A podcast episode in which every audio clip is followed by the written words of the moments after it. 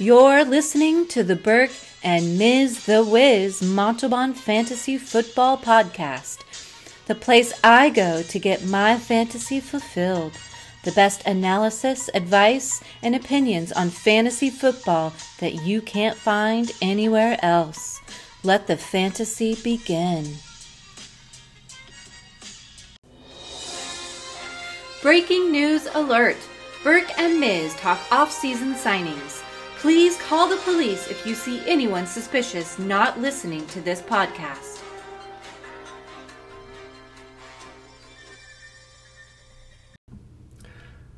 Let's jump right into the breaking news, just because there's a lot of it. With us only doing the podcast once a week, it start, you know starts to get kind of uh, extensive. So we'll go through everything.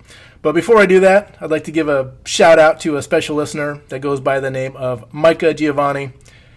We appreciate you, buddy. Thanks for listening, and we hope you enjoy the show. You, we already know you know a lot about football, so you don't really need us, but we appreciate you listening anyway. So let's get right into the breaking news. And the first line of news is that Leonard Fournette resigns with the Tampa Bay Buccaneers. That's pretty important. I mean, Ronald Jones is there, so it's like, what is that going to look like? Is it going to look like the playoff Buccaneers where Leonard Fournette was kind of the workhorse back?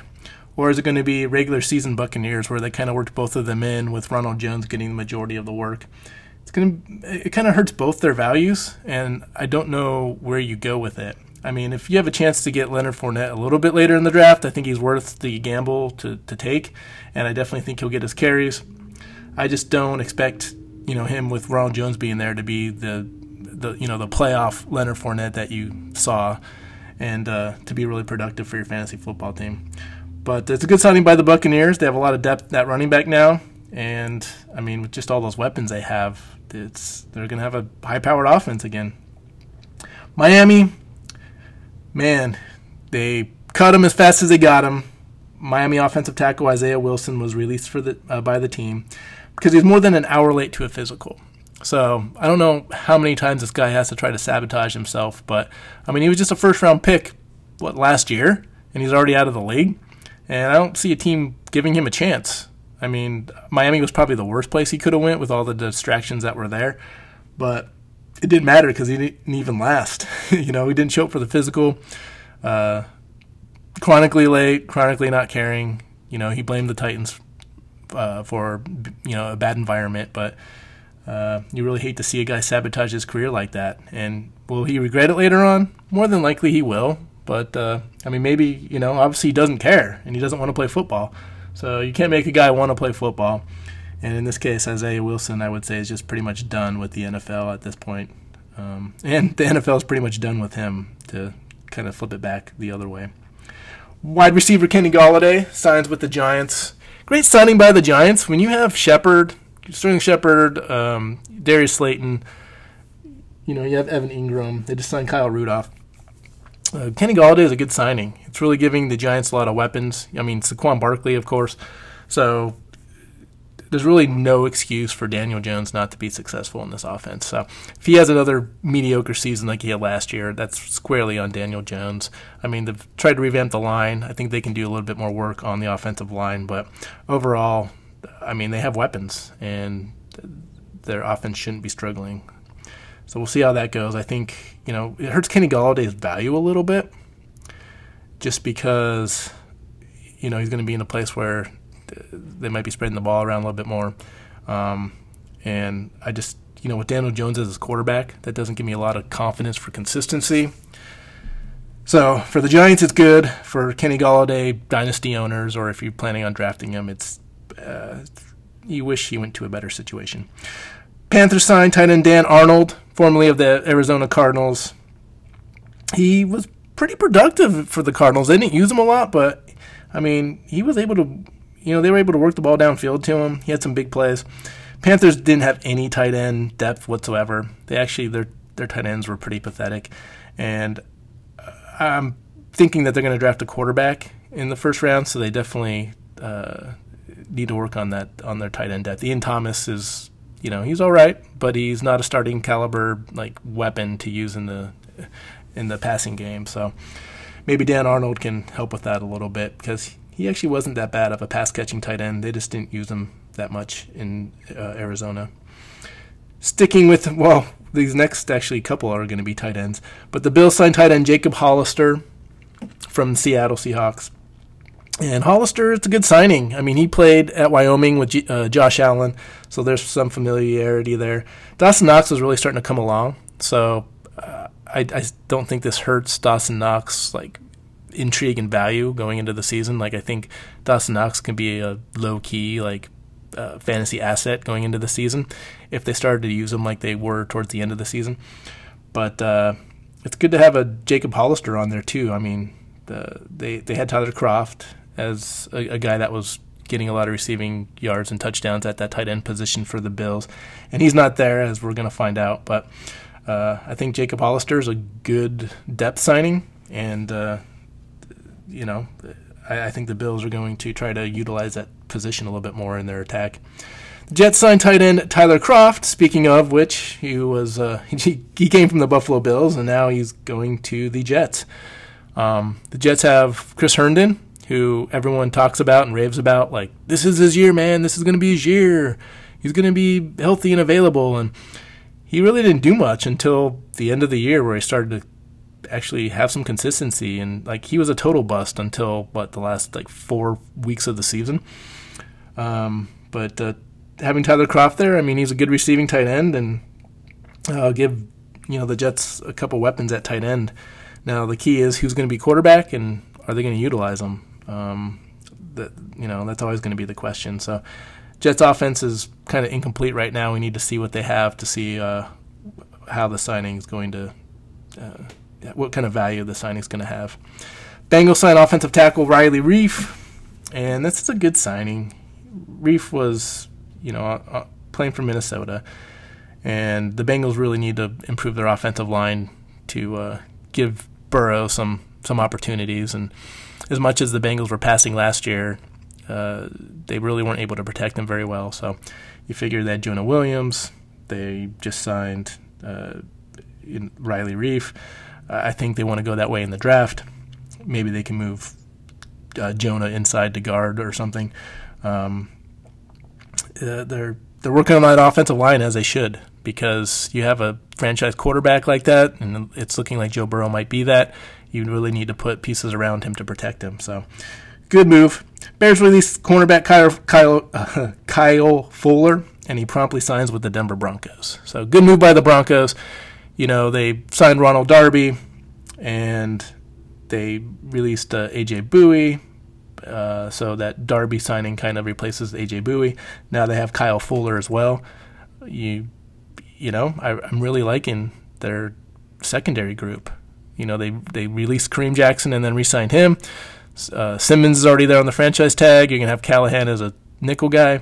I'm really liking the way this Broncos secondary is coming together, and uh, I like Denver's defense. I think their offense kind of put them in spots where it made their defense look worse than it was. And with these moves, I think it solidifies Denver's defense a little bit more. Uh, speaking of defense, this is back with the Jets. Uh, linebacker Carl Lawson signs with them. I think this is kind of low key the most uh, uh, underrated signing of the offseason. Carl Lawson was just a beast. He just happened to play for the Bengals, so no one paid attention to him. But I mean, he was a handful for offensive tackles to manage. Now that he's with the Jets, I think he's going to just continue that and and be a dominant force. Uh, he's going to get more. Uh, I think he gets more recognition now that he's in New York, but uh, he's always been a good outside linebacker, and I really like this move by the Jets. Gerald Everett, the tight end for the Seahawks, or sorry, the Rams, signs with the Seattle Seahawks. Really good signing here. I love Gerald Everett. It was kind of the situations where they had Tyler Higbee and Gerald Everett, and they kind of took away from each other. I don't see anyone kind of taking over for him in that spot. I mean, it's him and Will Dissly who's always hurt. So Gerald Everett could be a really good fantasy option later in the draft. Um, I just think he's a good playmaker.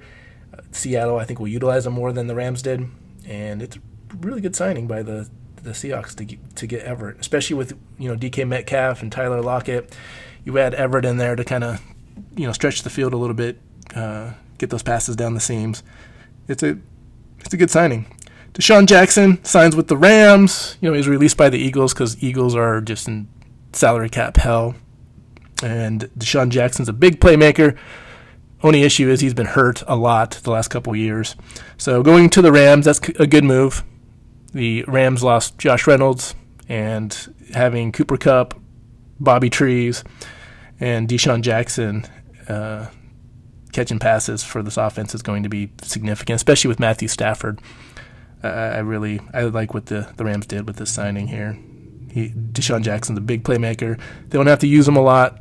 He doesn't have to start. They can put him in there uh, on certain packages, and uh, it really brings value. Uh, I just mentioned Josh Reynolds wasn't with the Rams, and he just signed with the Tennessee Titans. So good move by the Titans. They lost Corey Davis. Josh Reynolds was really good. He just obviously was behind some pretty good receivers in uh, in Los Angeles. So I think Josh Reynolds could be a, a, pretty good piece for the Titans, opposite of AJ Brown, or in that slot position where you know I like Josh Reynolds in the slot better than I like him on the outside. I thought he was more productive in the slot than on the outside, and since the Titans lost uh, Adam Humphries as well as Corey Davis, I think Josh Reynolds should be take over that slot position and and be. Uh, real good. I think he's a threat, and I definitely think he's going to be more productive than the uh, injury riddled uh, Adam Humphries. So he's something someone to keep on your radar later on in the draft. Wide receiver Sammy Watkins signs with the Ravens, and we can make this joke all day long, but uh, Sammy Watkins is going to be great because you can draft him. He'll have an amazing first week of the season, get you a couple touchdowns, 100 yards, and you're going to be all high and mighty on him, and then he's going to do nothing until the playoffs. Then the playoffs will roll, will roll around, and he'll be pretty productive, and it'll make you think, oh, next year, Sammy Watkins is someone I should think about. Happens every year. Uh, so if you do draft him, let him play his first game. He'll be outstanding, and then trade him and get uh, get some assets for him. Uh, so uh, because you know he's not going to produce after that, and it's the running joke that we have. We we always talk about it. Burke and I talk about it all the time. Sammy Watkins, great first week player, and then just disappears. So uh, Ravens, th- there you have it you're going to have a really good first week season with him, and uh, you know the, the, rest of the time, not that he's going to be a bad receiver, but he's just going to be you know Miles Boykin esque, I guess. Um, Lions sign wide receiver Breshad or Breshad Perriman. This is a good signing. He played for the Jets last year, and he's really been all over the place. But he's a good receiver, uh, and uh, you know the Lions having lost Golladay, having lost Marvin Jones. I, I you know, with, with Jared Goff, I think Breshad Perriman's uh, one of those guys that could uh, be a uh, be the the main target for the Lions. Obviously, we got to see what they do. Even if they draft a rookie wide receiver, it's going to take a while for that receiver to adjust. So Perriman might be the best receiver for the Lions and, and the you know the, the best asset you know for fantasy football. So it's a it's a good signing. He's a good receiver. Just uh, doesn't get a lot of recognition. It's kind of a, you know one of those low key signings. Giants signed tight end Kyle Rudolph. We kind of just talked about it with uh, Kenny Golladay signing. It's it's one of those things where Rudolph's a good tight end, and he left the Vikings, and you know this could mean two things: that the Giants are souring on Evan Engram. They kept trying to throw him the ball, and you know the completion percentage to him is pretty horrid. It, you know they, they they were throwing to him, they just couldn't connect with uh, Evan Engram. So it's one of those things where they're putting Rudolph in to maybe be the secondary tight end that can block because Evan Engram wasn't the greatest blocker, or they're moving on from Evan Engram because they're just not getting the production that they wanted from him. Uh, I look at it as their side Rudolph to kind of be the secondary tight end, and they're still going to use Evan Ingram, but they wanted a tight end in there that could be more consistent for them in the run game. So we'll we'll see how that shakes out, but uh, I I think it's a good signing by the Giants to get a, a veteran like Kyle Rudolph on the roster. The 49ers re-sign off uh, offensive tackle Trent Williams. He was one of the top free agents in all of the free agency period. And this isn't surprising, so it's not really something that we need to spend a lot of time on. But it definitely helps the 49ers in that rush def- or rush offense. They're one of the best rushing teams in the NFL, them and the Ravens. So this is just, uh, I, I can see that continuing with this signing. Uh, the Bills re-signed wide receiver Isaiah McKenzie. which is it's, it's a good move. You have Gabriel Davis, Cole Beasley, and Stefon Diggs. Isaiah McKenzie makes a really good fourth receiver, and uh, he was really productive. I mean, he had a couple games where he had a couple touchdowns, and he was used a lot more than you, you thought he would be. And he's a good return guy. I mean, he, he's really versatile. Uh, it's a shame the Broncos let him go back in the day because uh, he's turned into a pretty solid uh, depth receiver. The Falcons, this is pretty big news. They signed running back Mike Davis. I like the signing a lot. You know, he was with the Carolina Panthers. He obviously wasn't going to be doing anything with Christian McCaffrey there. So now he goes to a spot where they're desperately hurting for running back depth and just a running back in general. Mike Davis has proved that he could be the guy that can take the load. Uh, rushing, receiving, he can do it all. He actually fits into this Falcons offense, especially if they're trying to kind of run an offense similar to what they ran in Tennessee with uh, Arthur Smith. And uh, we'll see. I, I, I like the signing. Uh, I definitely still feel like it's a depth signing that they need to, you know, they're probably going to draft somebody. I don't know if it's going to be the first round, but it, it's going to be in the uh, first two rounds of the draft for the Falcons. They still need a guy. But uh, Mike Davis is a good running back to have in that type of situation and I think he's fantasy relevant now. I mean, if he's there, um, depending on who they draft, he's either going to be, uh, you know, a top five round running back with the volume he can get in for the Falcons, or he's going to be draftable if they draft a, a rookie running back. So it's something to it's worth monitoring, and uh, it's a it's a good signing by the Falcons. Eagles sign QB Joe Flacco. Don't need to get into Joe Flacco. That's just he's a backup. He'll be the backup. He's good veteran depth. He's not good and uh, he's, but uh, you know, Joe Flacco's floated around the league since he left the Ravens, Denver, uh, Jets, and uh, now he's going to the Eagles. Texans, they released wide receiver Chad Hansen. I wanted to bring that up because when they had the injuries and suspensions to their wide receivers, Chad Hansen was pretty fantasy relevant. Like I even put him in some of my FanDuel lineups, and he produced for me. So uh, this he's definitely going to have a market. Someone will sign him. I don't think he'll get the opportunities that he had last year with the Texans, but he's not a bad receiver. But uh, his time with the Texans is gone.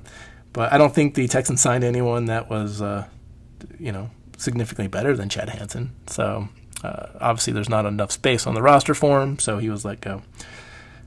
Jets signed running back Tevin Coleman, the 49ers running back. And the 49ers just had way too many running backs. I mean, Jeff Wilson, you had Jerick McKinnon. You had uh, Raheem Mostert. So uh, obviously you weren't going to make a play to retain Tevin Coleman. He goes to the Jets, and I like this move.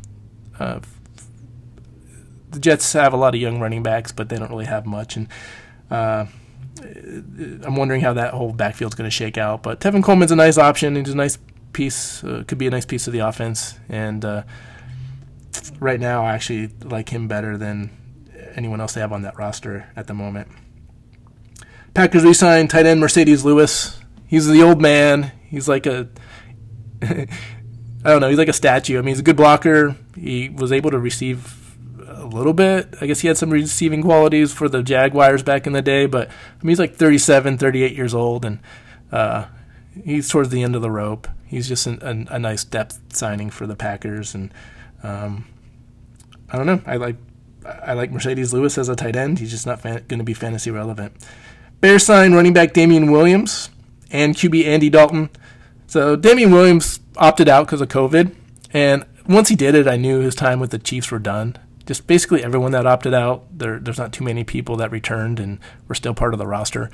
Um, you know, Clyde Edwards-Helaire, Darrel Williams, they were able to kind of distinguish themselves. There really wasn't room for Damien Williams at that point. So now Damien Williams is going to the Bears, and he's going to be the backup to David Montgomery. And I like the move. It really helps the depth for the Bears backfield. But I definitely, you know, I think it takes away from the uh, fantasy relevance that he had a couple years ago before the COVID uh, opt out. But uh, if there's injury to David Montgomery, he definitely is going to be worth uh, you know, uh, someone that you definitely want to scoop up, scoop, scoop up off the streets and throw him into your lineup. Andy Dalton. Um, you know, a lot of people are panning this move by the Bears. I like it a little bit. I mean, you had Mitch Mitchell Trubisky and Nick Foles as your quarterback. Andy Dalton, I mean, he's not a superstar, but he's not a bad quarterback. I mean, he was a great game manager for the Bengals. He made AJ Green relevant. He made, I don't know, he made uh, made the Bengals formidable, a formidable offense. So, him going to the Bears, I, I don't, I can't see the Bears' offense being worse. And you'll actually have a quarterback that will be able to get the ball to uh, Allen Robinson. And Allen Robinson, I think, is one of the best receivers in football. So if you just get a quarterback that can get him the ball, that's just half the battle. So I don't expect big things from Andy Dalton necessarily, but I expect bigger things than what they had previously. And it's definitely a step up for that offense. So people can hate it all they want and be disappointed. I mean, he's not an exciting name to have, but he's one of those players where he can get the job done and he can work in offense. I mean, you saw the Cowboys when he was with the Cowboys. He wasn't horrible. I mean, he started off horrible, but once he was able to ease into that system, he wasn't that bad. So, uh, expect the Bears to have a more consistent offense. Uh, Bill signed running back Matt Breida. I love the signing. I love Matt Breida. He went to the Dolphins. They didn't really use him. Before that, he was with the Niners, and he's a big playmaker. His biggest thing is he needs to stay healthy. If he stays healthy, I definitely think he's better than Devin Singletary. Zach Moss, I mean, I wasn't that impressed with Zach Moss last year. I thought he could have done better, but he was a rookie, so I also think rookies get better as they've been in the league a little bit. So there's improvement for Zach Moss, but if Zach Moss doesn't take that next step, I really think Matt Breida could be a really good signing by the Bills and be a really good playmaker for them. He could be what Devin they wanted Devin Singletary to be that he just wasn't able to be.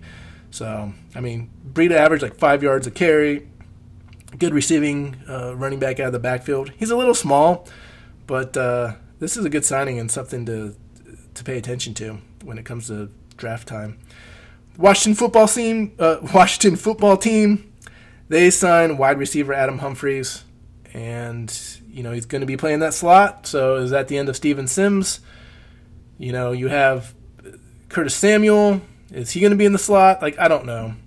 Uh, is it going to be Samuel and McLaurin on the outside and Humphries and uh, Sims on the inside? I mean, you still have Cam Sims on the outside, um, but definitely bring some wide receiver depth. I really like the Washington football team and what they have at the wide receiver position, and it'll be interesting to see how that shakes out because I think who's ever in those you know outside spots in the slot with uh, with Ryan Fitzpatrick, it's definitely going to be uh, fantasy relevant. The Lions sign wide receiver Kalif Raymond. Used to play for the Titans. Man, Titans are just losing all their receivers. And uh, again, this is an okay signing by the Lions. It's just a depth signing. He can return, so kick return, punt return. And uh, I, I, figure that's where they're going to go with him there.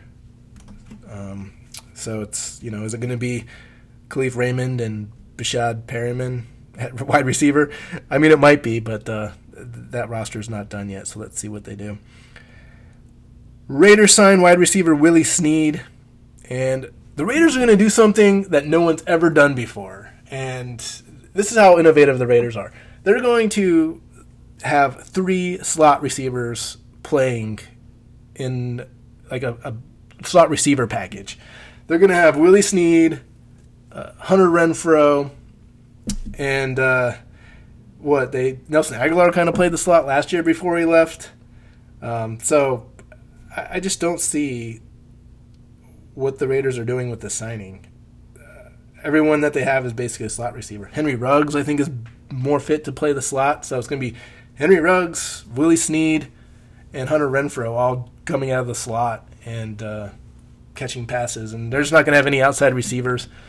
Everything's going to be in the middle of the field and there's going to run, you know, around the linebackers and safeties, and cornerbacks are going to, you know, sit around looking for action. Like, what are we supposed to do? Everyone's in the middle of the field. Um, we'll see if it works out for them. I'm joking, of course. I, I, I just am curious about why the Raiders have so many slot receiver type weapons on their team and they don't have anyone to take care of the outside. Um, you know, hopefully Bryan Edwards can live up to the hype. You know, I hyped him up last year. I, I thought he would do well. Injury kind of, uh, I think, played a part in that, but still. Um, but as of right now, I don't see anyone that's going to man that outside spot for the Raiders. And you know, at least do it well. I mean, if you slide one of those guys out to the outside, I mean, you saw what Henry Ruggs did outside last year. It wasn't that good, and uh, I think that continues unless he actually is put in into that slot position. So it's uh, worth it's worth uh, looking at and seeing what happens. Um, moving on, the Jaguars signed QB C.J. Beathard, and he played for the Niners and was a second, third string quarterback and didn't do bad. So I really think this means that Gardner Minshew is toast. They're not going to use him. It's going to be Trevor Lawrence and then C.J. Beathard, and that's going to be their depth. So maybe they have a third wide, uh, third quarterback somewhere, but uh, that's looking like what they're going going to do, and it doesn't look like there's room for Gardner. And some teams are going to be happy, some fan bases are going to be happy because Gardner Minshew is a fun guy to root for, but. Uh, he's definitely showed last year that he's a more of a backup type quarterback and not someone that should be, you know, the the guy taking the reins week in and week out. Uh, running back Chris Carson, he resigns with the Seahawks, and this is significant. Uh, you know, we'll see about Rashaad Penny if he's able to come back from that injury. He missed all of last season. Um, that was a pretty horrific injury, which was unfortunate. And, but Chris Carson's injured quite a bit as well. But I like this fit. You know, you already know what he can do. Seattle already knows what they have in him, and he's just going to continue to be Seattle's running back. And uh, I, again, I, I, like the move, and it basically keeps their offense status quo in that regard. Mohamed Sanu signs with the 49ers. He was there for a short bit. Uh, I think was after he got cut by the Patriots. Um, I don't he fits the mold of what they like at wide receiver. They like receivers that can run the ball, do reverses, screen passes. I mean, Deebo Samuel, Brandon Aiyuk, Mohamed Sanu, those are uh, the, you know all those guys kind of have similar skill sets where they're playmakers, have really good uh, you know yards after the catch ability, and so he fits into that scheme pretty well. But I definitely just think he's a piece. He's not going to be fantasy relevant by any means. And here's the biggest news that's makes you scratch your head a little bit but it's good news for the teams involved. The Dolphins had the third pick, and you know they knew they weren't going to get a quarterback. They knew they were sitting on a, a spot where teams wanted to trade up to get their guy. So they swung a deal with the 49ers. The 49ers traded their 12th pick and then a couple first rounders after that, and uh, I think a third rounder even. Like the price was high. I guess that's what we're going to take away from all this. Uh, the price was high. So if you want a franchise quarterback, and you need to get them in the top, you know, five picks, you're going to be spending a lot of draft capital to get them. 49ers won't have a draft pick, at least a first round draft pick, in a long time. And so hopefully, whoever they're trading up for is their guy. And you know, Trevor Lawrence is going to be off the board. You know, Zach Wilson is probably off the board. So who does that leave? I'm thinking they're moving up to get Trey Lance. It just, you know, some people are saying uh, Justin Fields and I'll be honest, we'll get into our draft preview after we wrap up this, uh, you know, 2020 reviews. But I, I, actually like Justin Fields the best. I think he's my number one quarterback. But it seems like everyone else is going different direction, and they, you know, Trey Lance kind of fits their system a little bit of what they want, and they know they have to trade up to get him. So I think actually that's going to be their guy. Uh, there's a lot of rumors about Mac Jones being the guy. And I just don't see why you would trade up that high for Mac Jones. I think you can get him where you're at, or you know at least trade up in front of the Panthers to get him. Um, but to dra- go that high, I think you're going after a different player than Mac Jones. I don't think Mac Jones is worth the top three pick. So I'm just every everything screams to me Trey Lance is the guy at that spot that they're going after. So we obviously will see. Good, you know, uh, 49ers, I commend them. They have a guy they targeted as their franchise guy that they want. They went out and got into a spot to take him, and the Dolphins were able to capitalize on that and get a bunch of first round draft picks. And Miami Dolphins GM is basically playing Madden better than Madden players. I mean, you had Laremy Tunsil, and you turned that into four first round draft picks and a third round draft pick. I mean, that's just I've never seen someone create draft capital like that off of one player in my life watching the NFL. And it's really impressive. And I've really enjoyed watching it. So, although I'm not a Dolphins fan, I you know, I got to respect the game, you know. It's uh, I, I, like I like I said, I can't do that in a video game and pull that off. So, Uh, but then the Dolphins turned around and traded that 12th round pick to the Eagles. So the Eagles move back to 12, the Dolphins move up to 6. So obviously there's someone that they're targeting in that top 6. They know the top 3 are going to be quarterbacks. Maybe 4 of the top 5 are going to be quarterbacks. So I think the Dolphins are looking at a tackle prospect or a wide receiver, and that's why they move there. They have a potential to maybe get the top wide receiver in the draft, you know, by trading up there. Um, I can't help shake though. Like even if uh, Ja'Marr Chase was available, I know he's the top wide receiver rated in the draft by for everybody, but I just can't shake that they might be going after Devonta Smith with that Alabama connection. Uh, Tua Tagovailoa has some familiarity with uh, with uh, Devonta Smith, so it's intriguing. I think that could be the case. Uh, you know, teams don't always do what you think they're going to do. You know, Henry Ruggs was the first wide receiver taken last year when uh, Jerry Jeudy was there and CeeDee Lamb was there. So you didn't really expect that to happen, and this could be a similar situation. But it'll be interesting. Eagles drop back. That's a good move for the Eagles. They can still get a wide receiver. They can get a defensive guy that uh, they maybe still coveted. So it's a it's crazy all this the trades that have happened with a month left still to go for the NFL draft and I'm excited to see what ends up happening because we haven't seen this much action this early into the process in a really long time. And that about wraps up the breaking news. So thanks for sticking with me, and let's get right into the wide receiver review.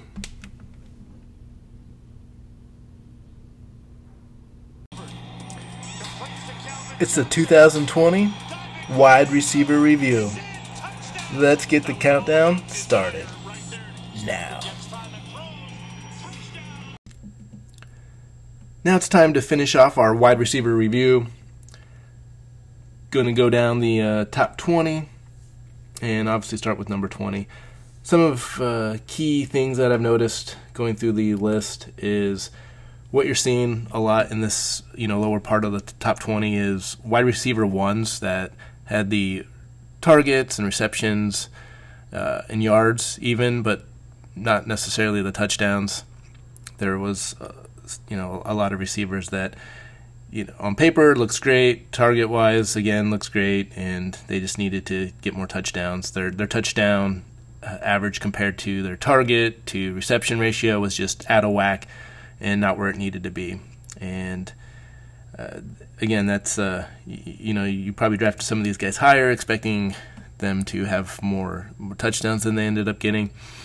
Uh, but they didn't get it. And again, that's the hard thing to predict: is how many touchdowns is, is someone going to be able to score? Uh, that's something that you can't really measure, and it's different from year to year. Uh, but you can base it off of targets. I mean, the more targets you get, the better chance you have of getting touchdowns. Um, but that doesn't always align.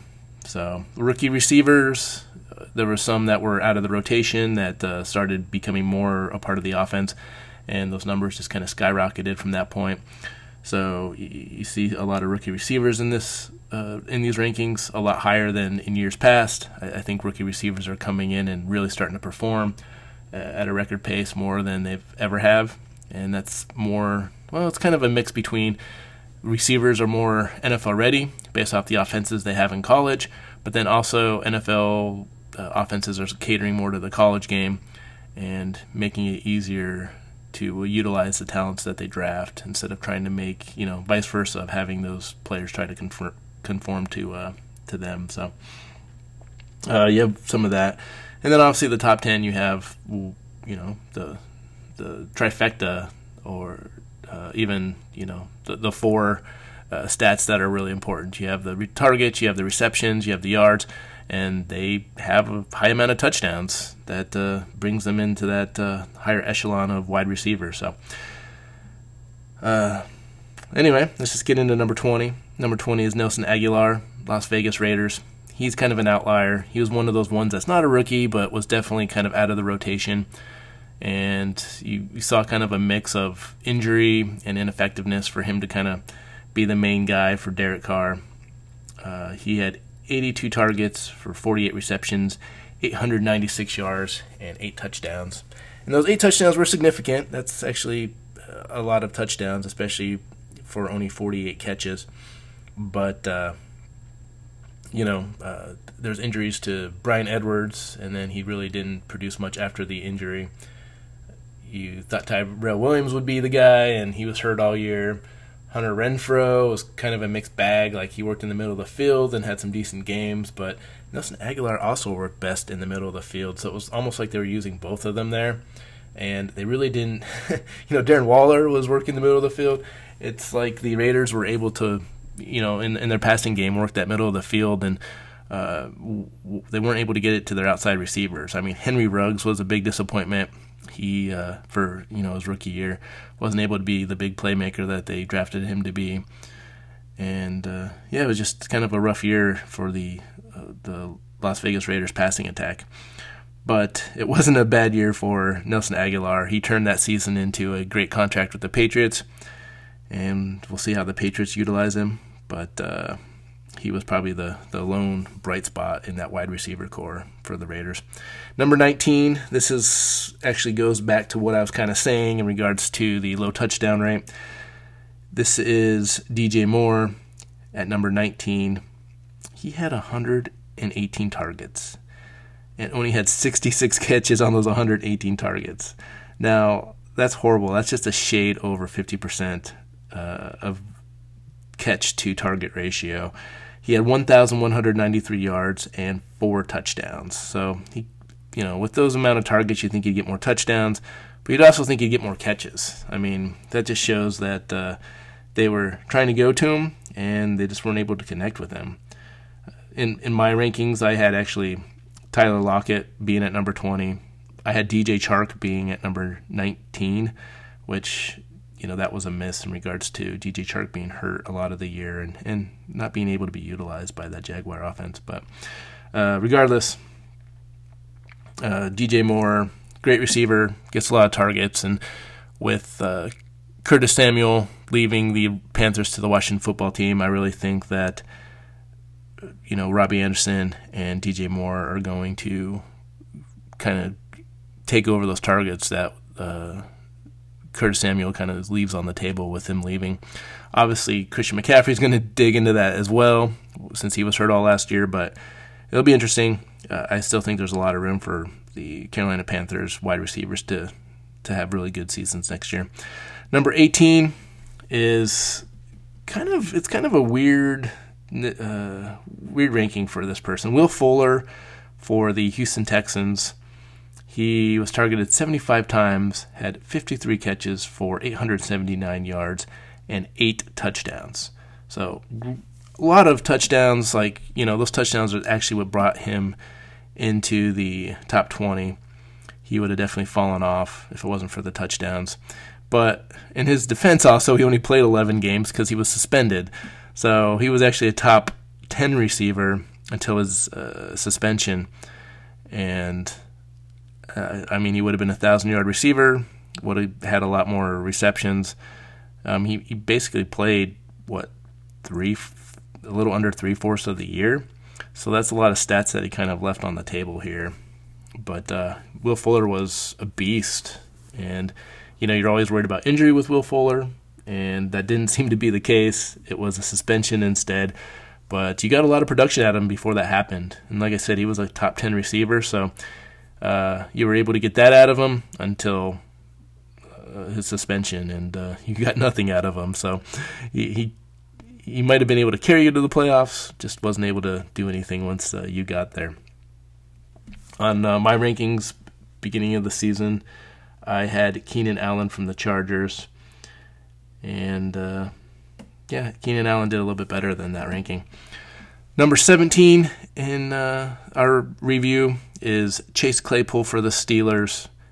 This kind of came out of nowhere. I mean, you knew he was a great talent. People were drafting him because he played for the Steelers, and uh, the Steelers have done a great job at drafting wide receivers. But you didn't expect him to be the number one receiver on the uh, on the whole team, especially because he started off really slow. It wasn't really being utilized. It was more of Washington, Juju Smith-Schuster, and Diontae Johnson and then probably what like the third, fourth game of the season, you just came out of nowhere. Uh, that Denver game, so maybe it was just the second game of the season. But regardless, once he started catching a couple bombs, they started using him more frequently in the offense. He had 109 targets, 62 receptions for 873 yards, and nine touchdowns. He also had 10 carries for 16 yards, but uh, what's significant about that is he had two touchdowns rushing as well. So 11 total touchdowns. That's really what got him into the, you know, at that number 17 position. And, uh, you know, he's targeted a whole lot, but again, accuracy 62 catches on those 109 targets. That's just a shade over 50% as well. So uh, he actually had room to do a lot more with the amount of targets that he had. But obviously, you're not going to complain. 17's pretty good. And uh, I had Robert Woods being at number 17 beginning of the season. And uh, old Bobby Trees did uh, better than that. Uh, he was, you know, five spots better than that. So we'll get to that in a minute. Number 16 is old CeeDee Lamb, surf and turf himself.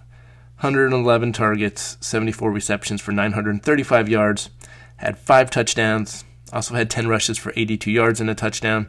He was this close, just this close to getting 1,000 yards receiving his rookie year. And it's kind of crazy because with CeeDee Lamb, uh, Dak Prescott got hurt and they had to go to basically everybody. and uh, Andy Dalton was the the guy for most of the season, but uh, you know Ben DiNucci for that one game was horrible. But uh, CeeDee Lamb again, this is where talent kind of wins out. You were worried about the, you know, the ball like where the ball was going to go. You had uh, uh, Amari Cooper, you had Michael Gallup, you had, um, well, you had Dalton Schultz, but even before Dalton Schultz, um, there's just a lot of people. Let's put it that way. a lot of targets, and uh, unfortunately, it was one of those situations where you're like, who's going to get the ball there? I don't know who to draft, and CeeDee Lamb was probably the last wide receiver that you drafted, and he turned out to be almost the best. I mean, just a shade under where Amari Cooper was. So if you drafted him, you got a, a great late round value, and he really produced. Moving on to number 15, it is Amari Cooper for the Dallas Cowboys. 130 targets, 92 receptions, 1,114 yards, five touchdowns. And everything here is really good. I mean, 130 targets, I think the only downfall again is those five touchdowns. You'd like them to be a little bit better, but uh, you know they weren't. And I really think that uh, Amari Cooper was really a, a, consistent receiver, so you knew what you were going to get out of him.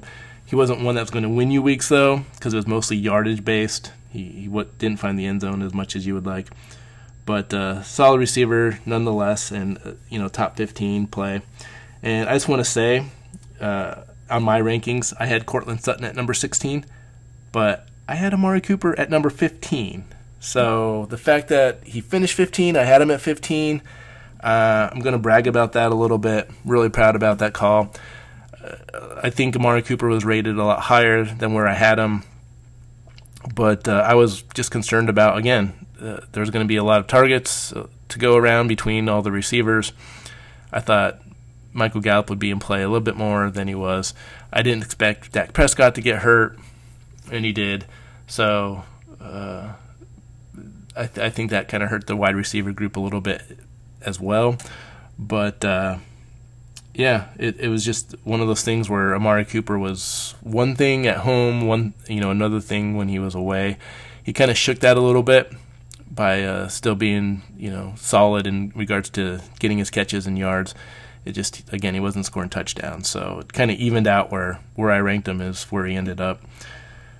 Number fourteen, uh, on my pre uh, or my pre draft rankings, I had AJ Brown as number fourteen, and that uh, that was not the case at all. He was actually number eleven, which we'll get to. But number fourteen was Tyler Lockett. He had 132 targets for 100 catches 1,054 yards and 10 touchdowns. And you look at those uh, statistics and you're like, man, Tyler Lockett had a season, 10 touchdowns. That's amazing. Problem is he had like two games where he had three touchdowns. So that's like six of the of the 10 touchdowns happened in two games. He started off the year really strong. Was actually like a top two receiver for like the first quarter of the season. Uh, he, he couldn't he couldn't do any wrong. Him with Russell Wilson, you know, Russell Wilson was MVP uh, candidate where everyone was shouting from the rooftops like Russell Wilson needs to be MVP. Look at him, he's going nuts. Tyler Lockett was that receiver catching those passes. And then a crazy thing happened was, you know, Seahawk, uh, Seattle Seahawk offense started settling down a little bit, getting kind of quiet, and Tyler Lockett did too. And it was one of those things where DK Metcalf kind of took off towards the later half of the season, and you can never pick the the right receiver that was going to take off. You know, was going to be DK Metcalf, was going to be Tyler Lockett. It was never both of them. It was one or the other, and it kind of turned into a guessing game of which one was going to have the better game.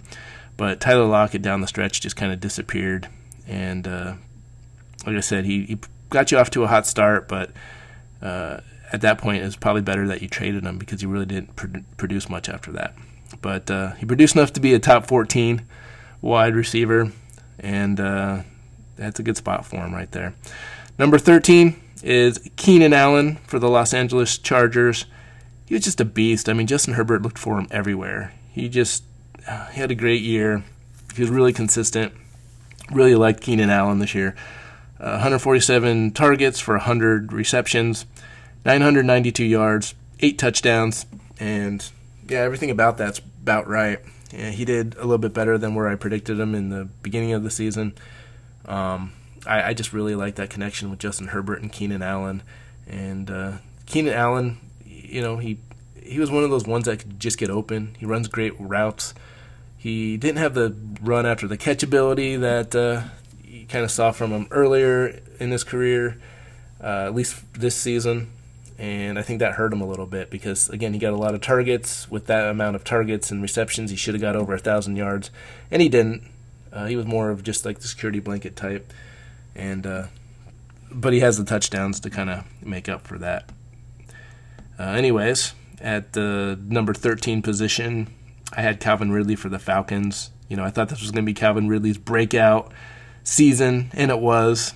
But I had him at 13, and Calvin Ridley did way better than that. So, uh, number 12, old uh, Bobby Trees, uh, Robert Woods from the Los Angeles Rams, had 129 targets, 90 receptions for 936 yards, six touchdowns, also had 24 rushes for 155 yards and two touchdowns on the ground. So you add that all up, it's eight touchdowns total. And he's another one like Keenan Allen, where, you know, uh, he was close to a thousand yards. I thought he should have had it. He didn't. That what that's what kind of brings him outside of that top ten. And there hasn't been a more consistent receiver the last couple years than Bobby Trees for the Los Angeles Rams. And I think with Matthew Stafford getting traded over there, that's just going to continue, and uh, Bobby Trees remains a, a you know a, a, top option at wide receiver for this upcoming fantasy football draft. I uh, I'm a big Bobby Trees guy. I wasn't so much this year. I thought there might be a little fall off, and the fall off happened with Cooper Kupp instead. Uh, but that's what I like about Bobby Trees is even when you uh, are, you know, kind of going against him, he he's so solid and consistent that it doesn't matter. He's going to get his stats, he's going to get his yards, going to get his touchdowns, and it doesn't matter what you think. So I had DJ Moore for the Panthers at number 12. Uh, I was off on that. DJ Moore ended up, you know, at number 19, but uh, still in that vicinity. Uh, number 11 is Tennessee Titan great AJ Brown. 106 targets, 70 catches for 1,075 yards, 11 touchdowns. 11 touchdowns on 70 catches. So this is what I like about AJ Brown is well, this is what I like about the whole Tennessee Titans offense. They're really efficient. They don't throw the ball a lot. They run the ball quite a bit, I guess, but they're just again they're efficient. So Tannehill can throw the ball like 20 times and have like four touchdown passes. Uh, AJ Brown can have like four receptions and score like you know two touchdowns on those four receptions. It's just they're really efficient and they get the stats that they need. They don't necessarily get the volume. And uh, this is the second year in the row that AJ Brown was able to do that. And I, you know, going into the season, I, I liked AJ Brown. I had him at number 14. so he did better than where I had him. But he's a hard uh, analysis uh, when you look over at his stuff because you're like, is that opportunity going to, you know, bring down his touchdown volume and maybe his yards? And they don't. And this is the second year in the in a row that they don't. But if I was to do it again, I would still put him in that same spot because I'm worried about the the volume dipping into his touchdown total. So uh, it'll be interesting, uh, kind of interesting uh, dilemma next year when you're deciding to draft him on, and where to draft him at. You know, you, do you believe the hype that it's not going to matter?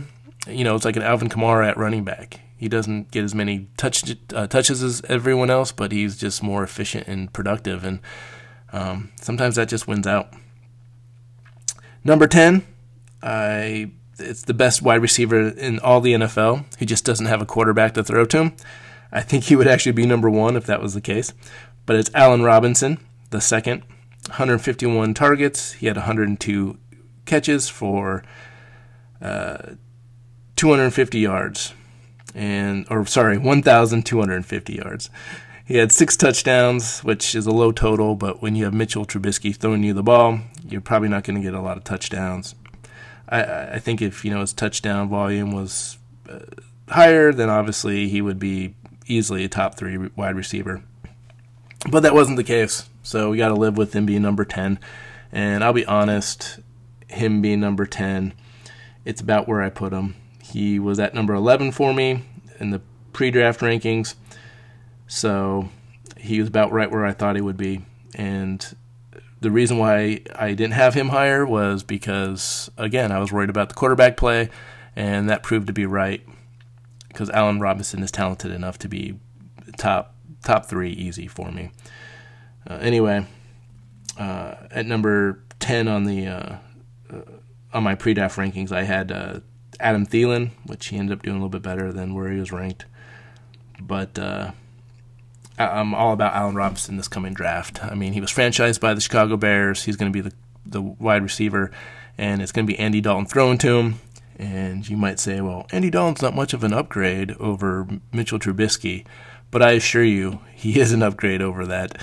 And you know, we forget that Andy Dalton was the one throwing AJ Green all those passes when AJ Green was a top-notch receiver. So uh, we've seen Andy Dalton do it before. And now that he has someone like Allen Robinson to throw it to, it's going to be bad news. It's just, it's not going to be pretty. And I'm really excited about Allen Robinson this year.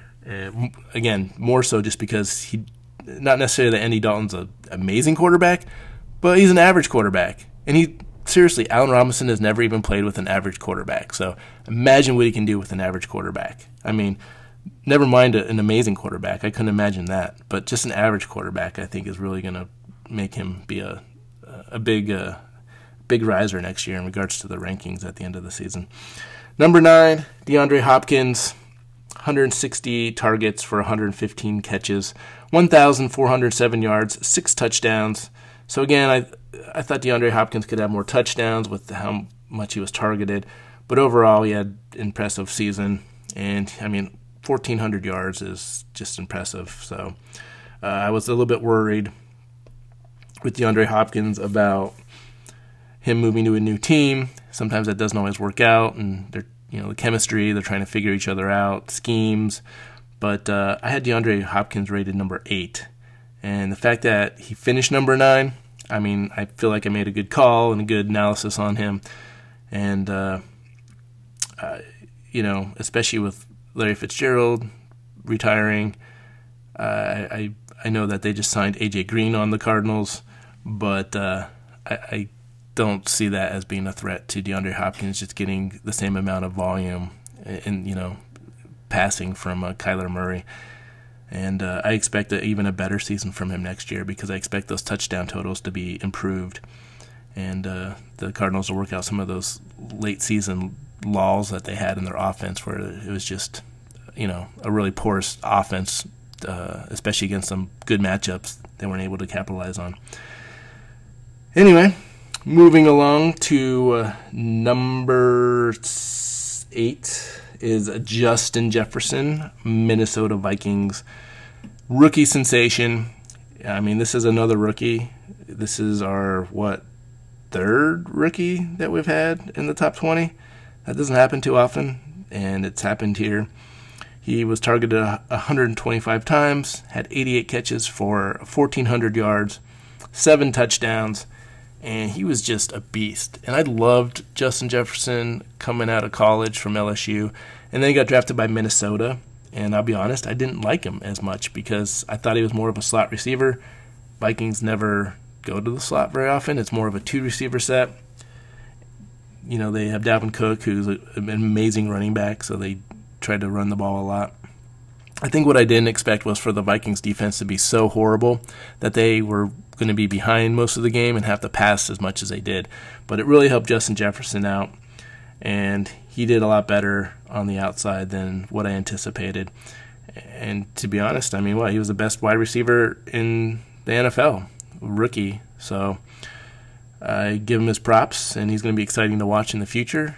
And I will say that I think he's going to be a little overvalued this coming up draft. Um, obviously, we got to see where you know where the chips fall and where all the offseason moves happen and what how it all plays out. But um, he's gonna be one of those guys that I like a lot. I think he's gonna be great, but he he might be a little overdrafted.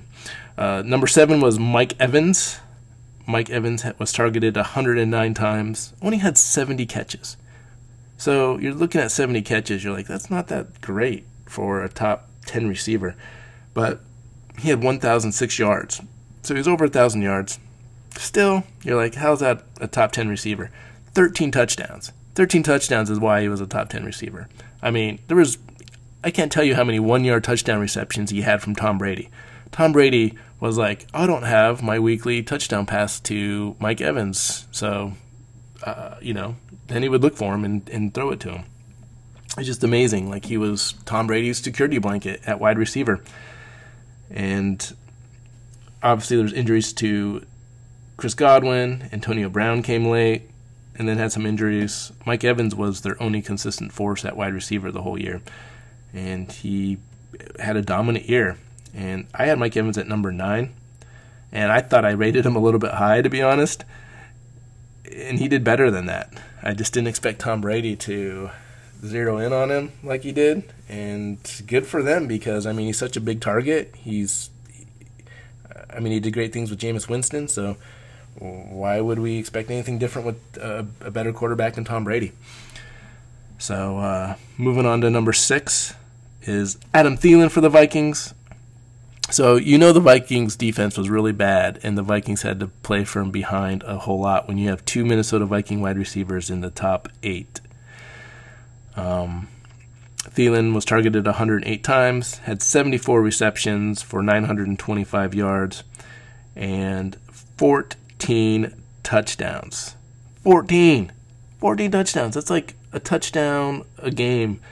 And uh, it actually is because he only played in 14 games. So he averaged a touchdown a game.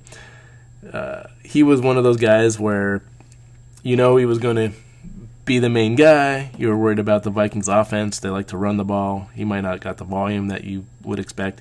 I had him at, ranked at number 10, and he beat those expectations. He was better than 10. He got all the way to 6. And I, again, with if the Vikings are able to improve their defense, I don't see him repeating this right here, but he's still going to be a top, what, top 15 receiver for sure. Definitely um, top 13 receiver. So, I don't see him falling too much, but uh, I, again, if they can fix that defense and stick to that running game, I think that's their preference. And especially with the Kubiak's son taking over that offense, I don't see it changing too much from uh, what their ideology is on it. Uh, number five is DK Metcalf from the Seattle Seahawks. 129 targets, 83 receptions for 1,303 yards and 10 touchdowns. DK Metcalf, you know, the the knock on him going into the NFL draft was he moved like a battleship where he, you know, his his only route he could run was a nine route and he kind of proved everyone wrong. I mean, this is the second year in a row he's had really great production. He again was uh, one of those wide receivers for Seattle where it was like, was it going to be Tyler Lockett or DK Metcalf? But DK Metcalf just came on at the end and was the guy. He was the guy Russell Wilson was looking for. He was the only one really producing on that offense, and he had a top five season. And I'm impressed with it. I was, uh, I, I figured Seattle was going to open it up a little bit more this year than what they normally do, and I didn't expect them to open up, you know, quite uh, quite that much at the early season. And then I felt like they got away from it, and they were trying to play more conservatively, and it really kind of hampered their offense. Uh, and definitely Tyler Lockett, a little bit DK Metcalf, and uh, that's the way it goes. I'm trying to look at where I had DK Metcalf ranked, and I had him all the way at 25. So for him to be 20 spots higher, my rankings definitely was off on that. I, uh, yeah, he he he did way better than I thought he was going to do. But he's an exciting player. I, I see that continuing. I think Russell Wilson again. They only throw to their wide receivers. There wasn't a lot of action for the the tight ends, and uh, you know maybe this year there will be. I mean, they got Gerald Everett from the Rams. I think that's a great threat for the Seattle Seahawks in regards to that tight end position. That might open up a little bit to uh, the middle of the field and, create uh, more space for those wide receivers. But we'll see. Number four, we already talked about it. Calvin Ridley, Atlanta Falcons. Now, I don't want to hear any talk about who's the number one receiver for the Atlanta Falcons. You know, and and to be honest, we should have been having this conversation last year. It's pretty clear that Julio Jones is just uh, he's he's been hurt the last couple years. He's not the same. If he gets healthy, obviously, I think you know Julio Jones. You know, obviously, stats improve, which is you know basically stating the obvious but he's no longer the number one receiver. The number one receiver is Calvin Ridley, and Julio Jones kind of lost that for a couple years now. We didn't want to believe it because of how good Julio Jones was, but uh, Calvin Ridley is the new number one. It's kind of like in Top Gun where uh, the what the who is it the Sarge or whatever takes Cougar's wings and then promotes Maverick to uh, Top Gun He's like, you know, Cougar lost it, turned in his wings. Now you're number one. You're going to Top Gun. I don't believe I'm saying this. Well, I don't believe I'm saying this, but Julio Jones has turned in his wings, and Calvin Ridley is going to Top Gun. He's the number one wide receiver for the Atlanta Falcons. He had 143 targets, 90 receptions, 1,374 yards, and nine touchdowns.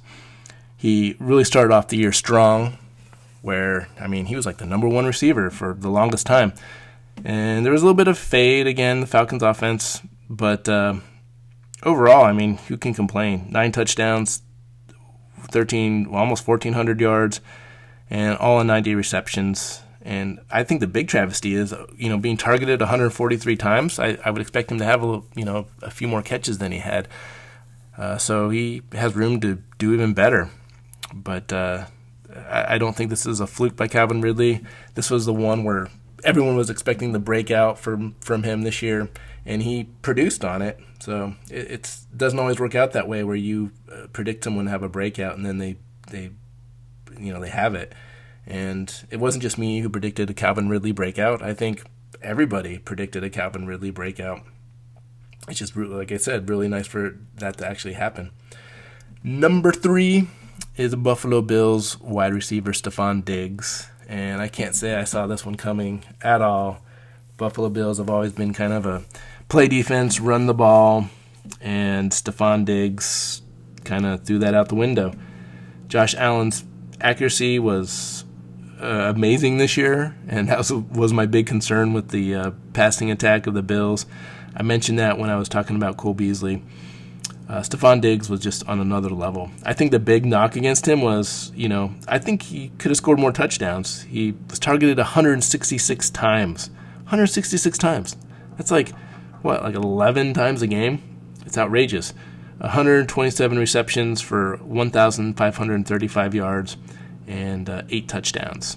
So 127 catches. I would, I mean, eight touchdowns is nothing to sneeze at. It's not like I'm saying that it's not a lot but with that amount of catches, I feel like he could have got a little bit more, uh, a little bit more touchdowns than what he did. But uh, looking back on it, I'm gonna see where I have Stefon Diggs rated, and I'm gonna have to look back quite a bit because I had him at 28. So again, it was like him and DK Metcalf were pretty close to each other, uh, where I had him ranked, and they both just shot up the the rankings board, and uh, it's uh, again I, I 11 targets a game, good things are going to happen. He's going to get the stats that he needs, and I, I, see another top five performance next year if it keeps up like this. Uh, especially with John Brown leaving in uh, free agency, it's uh, obviously that enhances Gabriel Davis a little bit, but I mean it doesn't take away at all from what Stefon Diggs is going to mean to that offense.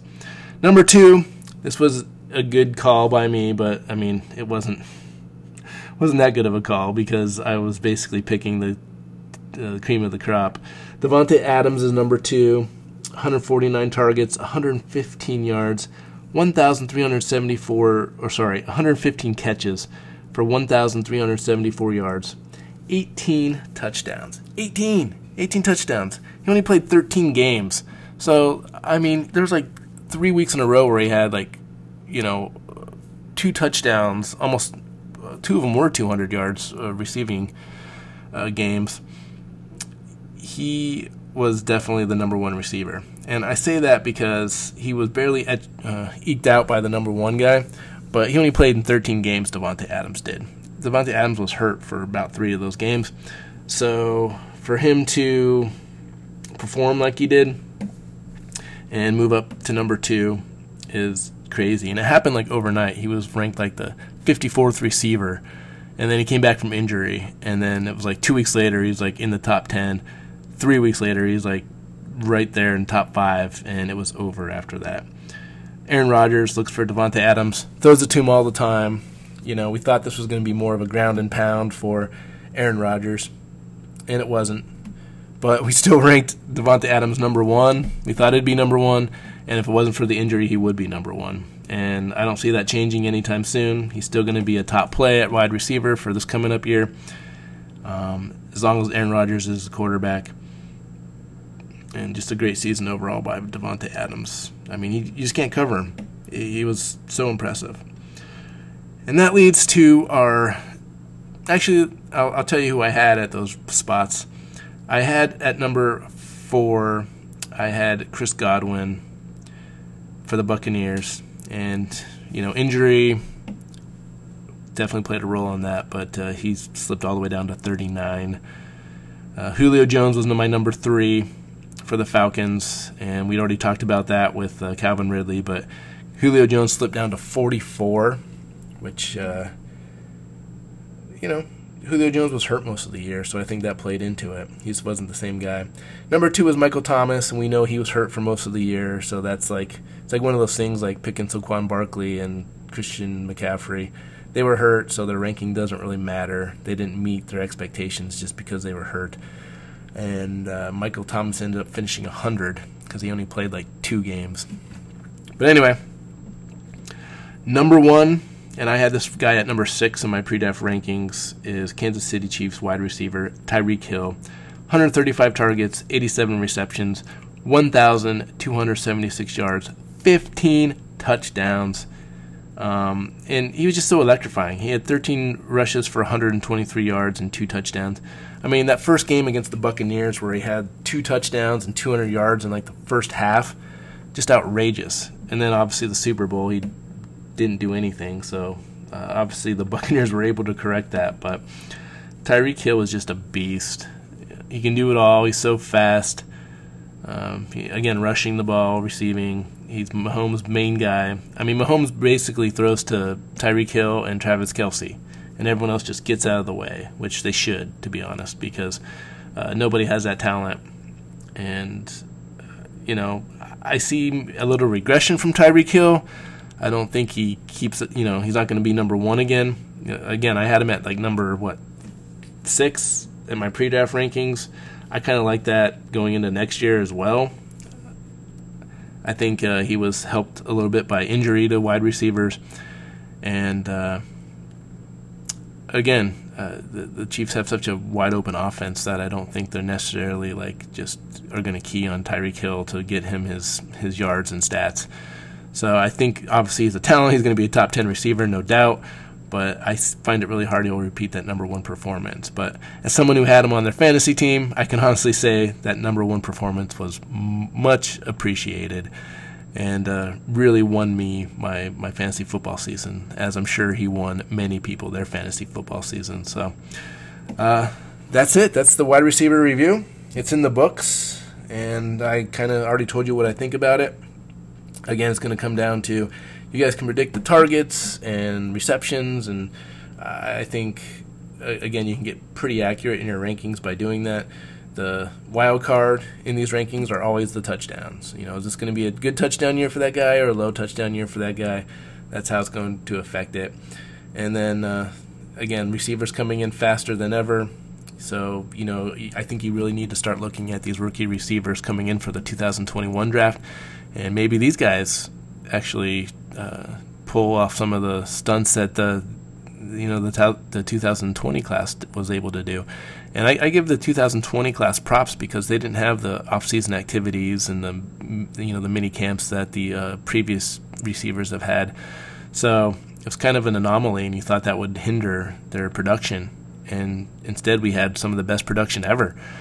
So uh, I think with the new receivers coming in, that's going to be uh, you know, it's going to be kind of the expectation now. Like these are rookie receivers. They're really good, if not just as talented, maybe more talented than last year's class, and uh, they should be ready to go and, and contribute. So the, they're, they're going to factor into these uh, top 50 rankings for sure uh, once uh, I, you know the draft happens and things become more clear. So there you go. It's the review. I'm glad you came along for the ride.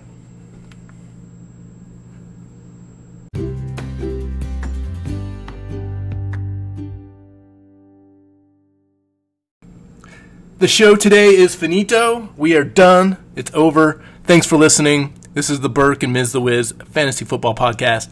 I am Ms. The Wiz Montalban. You can find this podcast on any major app uh, Google, Spotify, Apple. Uh, please like us, review us, rate us, all the above. It really helps the show. In the meantime, we'll be back at it again next week, uh, reviewing the uh, tight end position.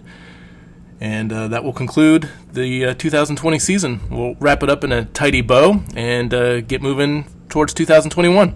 So, thanks a lot. Cheers.